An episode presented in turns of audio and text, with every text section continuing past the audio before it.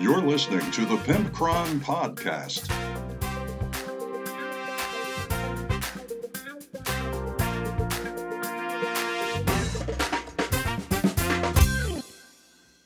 Welcome, one and all, to episode 249 of the Pimpcron Warhammer podcast, and we are discussing Warhammer and wargaming and nerd stuff all the way around. What are we discussing tonight? Well, we have an email from one of our Patreon patrons, Leroy Jenkins, and he mentions his, ex- his experience with 10th edition so far. Then we have a Want That or Want That Not for the new data cards, the index cards for 40k 10th edition. And then, oh, you thought we were over. We're not over. Then we have the 100% true explanation of how GW came to power and the whole backstory behind the development of that. And I assure you, it is 100% accurate. Of course, we're brought to you today by our beautiful Sexy Good Smelling Patreon patrons. We appreciate their support ever so much, as well as GameMat.eu for pre painted resin terrain, neoprene mats, STL files, and you can get uh, 10% off of the Vent 10 off your order. Then, of course, there's the beautiful fantastic, always awesome panhandle3d.etsy.com. And they have a code for you 15% off. It's PH3D 15 off for 15% off your order. They also do free shipping, I think over 80 or over 100 bucks. So go ahead and check them out. What have I been up to? Well, working on settlement mode. Uh, we've changed up some stuff at work in my real life, in my IRL job and uh, it's given me a lot more freedom, a lot less stress. Overall, this is probably the best summer I've had in my entire career of 15, 16 years. Probably 16 years, I think. So it's it's been the best summer ever, and um, I'm super excited about that. I've got way more time with my family. I've got uh, way more time with um, working on brutality or literally whatever I want to do. So I've been working a lot on the brutal uh, brutality settlement mode and uh, it's currently about 60 pages. It'll probably be closer to 100 when it's uh when it's all done, but it's about 60 pages now. I'm really loving it. I'm running a campaign with my kids, and uh, we are play testing the settlement mode as we go. So we've played three games, and um, the the third game that we recently played, we had our first settlement attack, and we, you know, of course, uh, fended them off. It was a war band of orcs from Age of Sigmar and the result of us winning was that the leader of that warband became a rival boss. So I'm excited about that. He's going to become a recurring character now that pops up time and again. And every time he pops up, he's going to become even more powerful. So it's it's pretty cool. We've got a rival now. Uh, the children are pretty funny though. We only had one settlement attack so far, and they immediately like, all right, we're gonna stop building houses in our home phase. We're gonna build a turret. so they built a gun turret and uh, that's pretty cool. So there's a hill on the northeast uh, quarter of our town, and our town is called Tin Cup. I don't know why, but it is. And um, we have a, a Leman Russ turret and cannon on that hill. So now, um, as far as that goes, any more settlement attacks or missions that happen in the settlement, we can put someone within an inch of it and they can activate it and they can shoot at enemies as if they had ranged attacks, which is pretty cool. So you see, this kind of builds a narrative as you're going, essentially, uh, like all the stuff I try to do for brutality. What else have I been up to? Well, I've decided to sell off all the Sauruses out of my my Lizardmen army, and I'm just keeping the skinks. I got 20 chameleon skinks that just came in. I got six Terra Wings, which are the little guys. I'm gonna have uh 12 Ripperdactyls that are coming in, and I'm just gonna do all skinks all the time. I really like skinks and they seem like they will be a lot of fun to play. I also came up with a new paint scheme that I really like. Um, originally, my skinks and all my lizardmen were basically painted that generic light blue, like with the red he- head frill, which was the iconic lizardmen look. And I decided, you know what, I want to do something different. So I I pl- tested one model, painted him all black, and I made the scales on his back a pale orange, and then the center row even brighter orange. And something I personally discovered with the uh, painting is that if you want a super bright orange just as a highlight, you can use Kislev flesh because it's a skin tone, but when you put it on top of orange as a real pale highlight, like to make it almost bright white, it works because, you know, skin tone is kind of in the, even though it's a peach, it's like in the orange family. And that worked out really well. And then I gloss it black, and the whole thing looks nice and glossy. And it's black with uh, orange scales going down his back, and it's pretty easy to paint, and it looks really good. So that's my new paint scheme. In the meantime, in the hobby corner, I have been working on my uh, all Troggoth army. So I have probably better than 50% of it all painted, probably.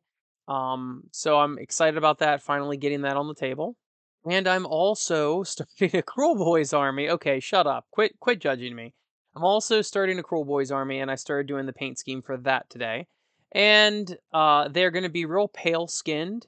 I'm using Banshee something from Army Painter. It's it's very similar to Rakarth flesh. Flesh. It might be slightly yellower than that, but uh, that's basically the color of it.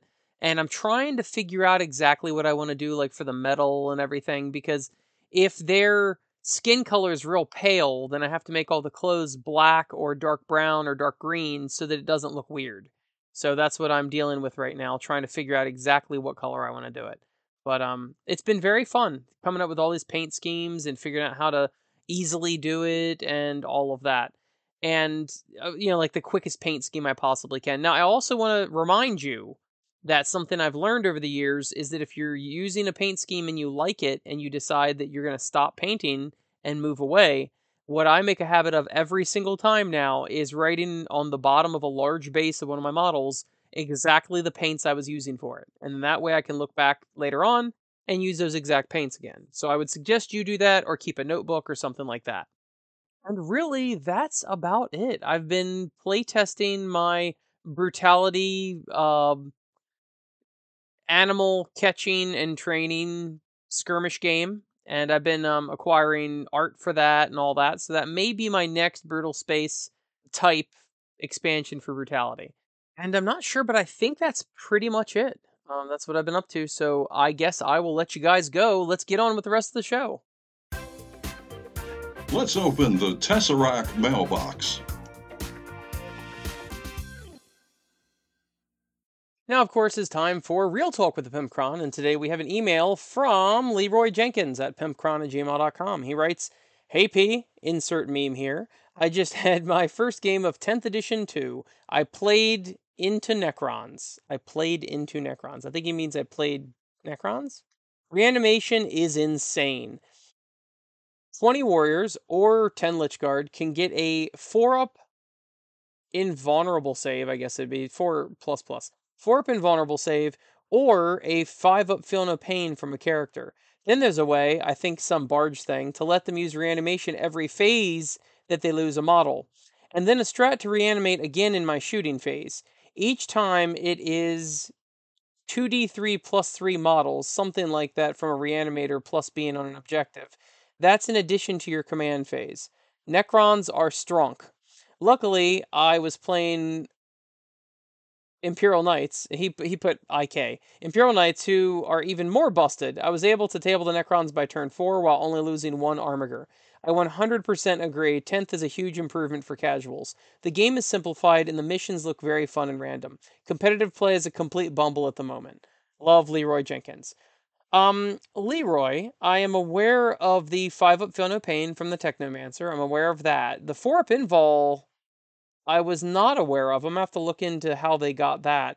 And of course, the um, Re- Reanimator I've not looked into yet. I've played three games of 10th edition, and they were all with Necrons, but they were all kind of similar lists because I was just throwing stuff together. So, um, I'll have to look into that. I do know that the um, Technomancer allows them to do reanimation in the end of the movement phase, and then they naturally do reanimation in the command phase. And I know the Catacomb Command Barge allows them to do reanimation in both command phases. So your opponents and yours, which is pretty freaking awesome. So, what I'm hearing so far from 10th edition is that some armies are flat broken and some armies are flat broke. They're just not good. I've heard all about Eldar being absolutely broken. And uh, I have not seen anything terrible just yet, but I don't play competitively anyway. So I've played against Space Marines, which I did pretty well against, and I've played against uh, Demons of Slaanesh with James, which I did pretty well against. Um, he actually won that one, but um, did pretty well against that. And uh, what else did we play against? Uh, Tzeentch Demons, and my Necrons kind of got owned, but I was doing a two on one game and I was only half the points of, you know, whatever. So that wasn't quite a good indicator of that. But um, if you can just deal mortal wounds, Necrons go down pretty quick. But you're absolutely right. The uh, reanimation stuff, if you're playing competitively, oh yeah, you can really cheese the reanimation. And uh, I feel like they're probably going to get some FAQ there. But yeah, me throwing lists together just alone is pretty darn good. You also forgot about the uh, plus one to hit if there's a character attached. So your Necrons are hitting on threes now instead of fours. Your um, Lychguard are hitting on twos, I think, in melee. So there's some, there's definitely some nastiness to that. I'm just sitting over here happy that all of our issues for 10th edition should be ironed out in the next uh, six months before Shorehammer happens. So I'm pretty excited about that. I do not envy some tournaments that are having tournaments like in July or August or something like that because that's going to be a real pain in the butt. I've already heard people talking about banning Eldar. I've already heard about people banning. Who was it that got banned? I forgot. There was a whole army that got banned. Was it Eldar? I don't recall. But anyway, yeah, this whole whole army is just being banned because they're just so broken. I'm interested to play some different armies, but so far I've only played my Necrons because my rules were printed out and I didn't feel like printing out any other rules, so just playing Necrons.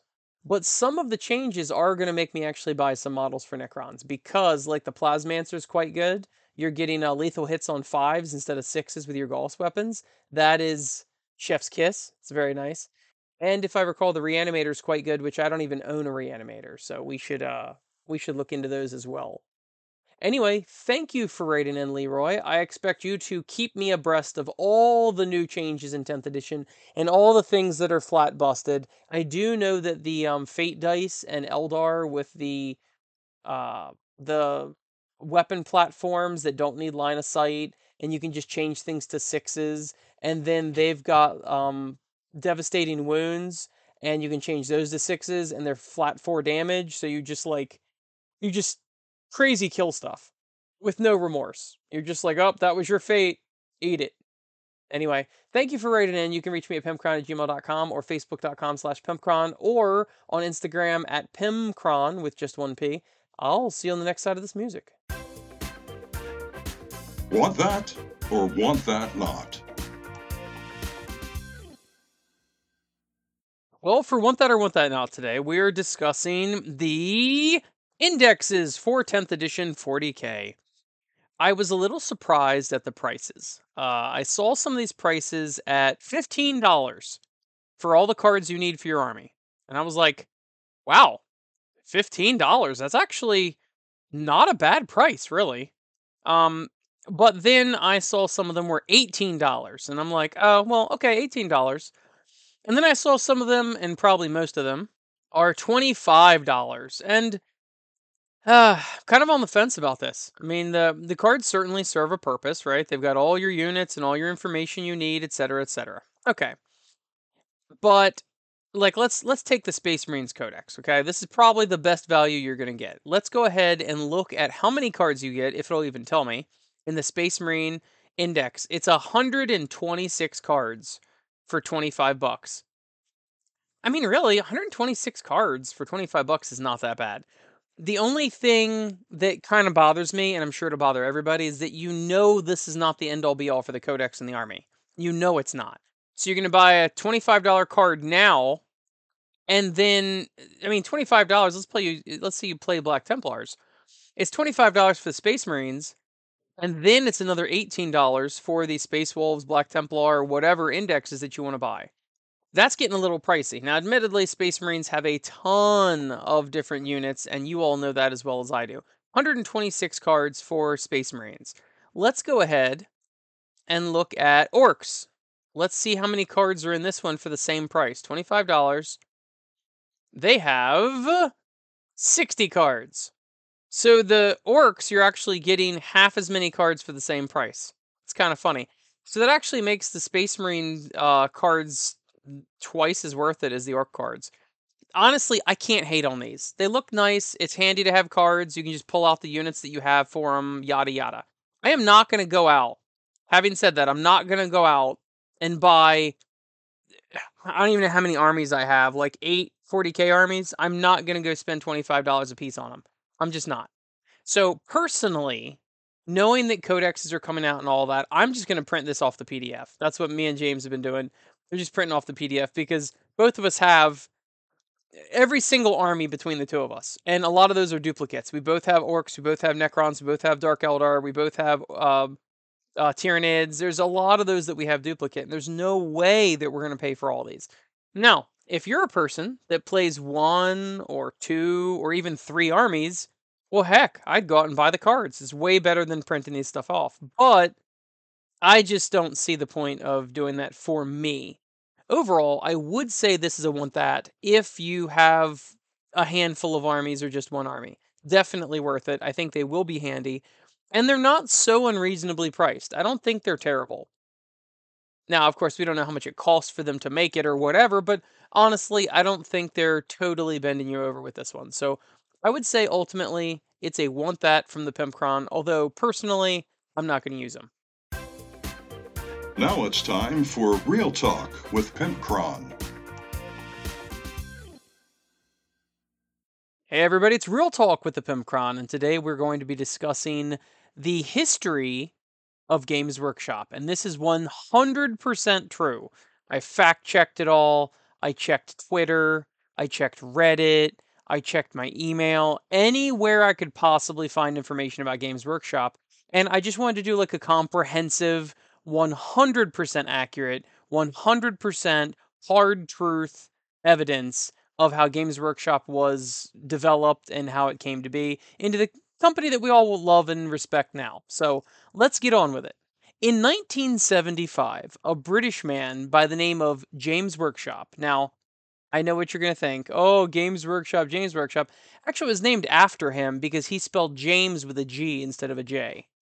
And of course, he had a last name Workshop, which is like Smith or Mason or any of those names. Apparently, his family came from a, a line of workshop people, and that's just his last name. It's a very common last name in Britain. James Workshop and a couple of his friends, uh, John Peake and Ian Livingstone and uh, Steve Jackson, were to just to name a couple of them, they decided to create a company where they would make games.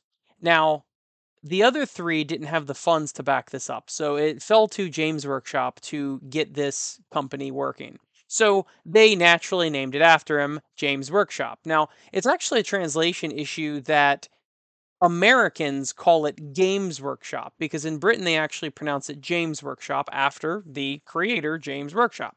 It makes a lot of sense now because what exactly is a games workshop? That doesn't even games aren't made in a workshop. Games are made in warehouses and factories and things like that. There's no such thing as a workshop. It's not like there's a wooden mallet hammering out game rules or something like that. That doesn't it always didn't sit right with me and once I started researching this I was like, "Oh, James Workshop makes so much more sense." So, anyway, back to the original story. Him and his buddies started the company in 1975 making Nintendo controllers for the NES, the home entertainment system. Unfortunately, the NES would not come out for like another decade and hadn't been invented yet, so they switched to wooden board games. They made and distributed a lot of the classic board games that we know, such as Counter Strike, um, Age of Empires, and Fortnite, just to name a few of them. A few years later, they actually became the distributor, the UK distributor for Dungeons and Dragons, which of course they bought that rights to that for $4.12, which equates in today's money to about $12 billion. It was actually this purchase that put Jeffrey Gygax, the creator of Dungeons and Dragons, on the map. He actually, it was a serious flop in the US. Most of you probably don't even know what that is. But suffice it to say, if you look it up, um, Dungeons and Dragons is like a like a team building exercise where people like come up with a scenario and it's like, oh, you know, Brenda's taking an extra 10 minutes on her lunch break, you're the manager. What do you do? And then sometimes they involve dice and things. It's really it just never caught on. It's it's just not a big deal. So we'll just move on from that. But they did buy the rights to that, and for quite some time, they were the only distributor in the UK for Dungeons and Dragons related miniatures. Once they had some success with their wooden board games and their distribution of D&D miniatures, um, they actually started a magazine. It was called Owl and Weasel, which are the British terms for male and female genitalia, respectively. And it was actually an adult magazine. It had a lot of weird adult cartoons and strange articles and things like that. The photography in 1975 wasn't great, so it was just hand drawn pictures of nude women and scandalous acts. But that was really not in their wheelhouse, and it actually flopped. So Owl and Weasel became White Dwarf, which is actually another euphemism in Britain for male genitalia. But that one actually catch on, and it was actually a gaming related magazine. Uh, they did have some miniatures with nipples, but that's a completely side point of this. Everything was rolling pretty smoothly until they took a company trip to Tibet, where they got high on ayahuasca and they had the vision that would be Warhammer fantasy battles. The actual vision included whacking a mole with a hammer repeatedly, and every time you would whack a mole, it would pop up in another hole similar to that carnival game. Well, it was kind of a representation of how war is eternal and in the future there's probably only war. Those type of things were ringing in their heads when they came out of their drug-induced coma. Some of the original concepts for Warhammer Fantasy Battle once again were not quite in their wheelhouse. So the first ideas they actually had was a puppet combat system where people would make their own puppets out of socks. And you could make little like cardboard swords and shields for them. You'd have to stand behind a stage and then you would play out the combat. And it was basically a lot of it involved pinching. So if you could pinch harder than your opponent and pinch their hand, you'd often win. But that one actually flopped really hard. Then there was a version of Warhammer that didn't have any dice at all, every single combat action was rock paper scissors. So you had um, you had to defend against their attack, similar to a save roll. They had to attack you, and then whoever won that combat would deal X amount of damage.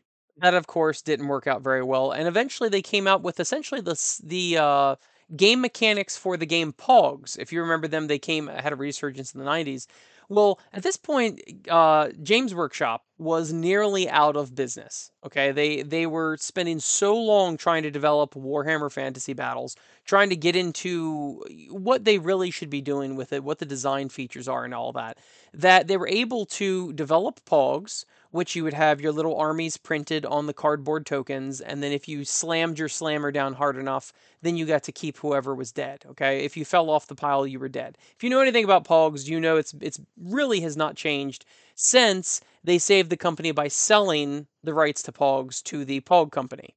Finally, they were back in the green, back in the black, where they could actually pay their bills, and with that stress off of them, somebody had a great idea. We're a game company. We're a miniatures company. We've got all the facilities for making miniatures. We've been making these Dungeons and Dragons miniatures for all these years. What if we made a miniature war game called Warhammer? Now, that took off really well. And essentially, what it is, they took the American Civil War, but they sprinkled on some orcs, some chaos, some wizards, some dragons, and things like that. And um, anyone that played the original Warhammer Fantasy Battle will realize that there were only two factions. There was the North and then there was the South. And uh, eventually they did expound on that. They added different factions such as Skaven and and um Khemri, which I think uh well they're called Tomb Kings, but I think is basically from Mexico. Um, it's just then there was ogres, which are from Canada. It was it was very U.S. centric, despite them being a UK manufacturer.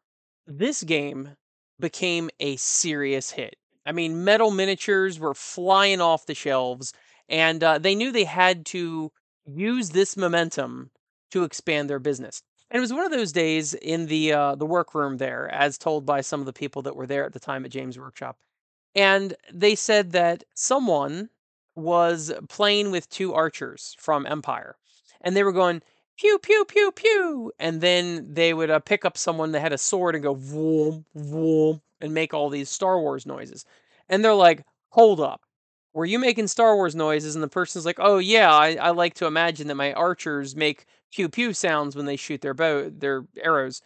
And thus Warhammer 40,000 was born. The reason why it was set in the year 40,000 is because when they envisioned Warhammer, they had a price in mind for how much a single army would cost a player. just a ballpark figure. And the number that they came down to is $40,000 per army.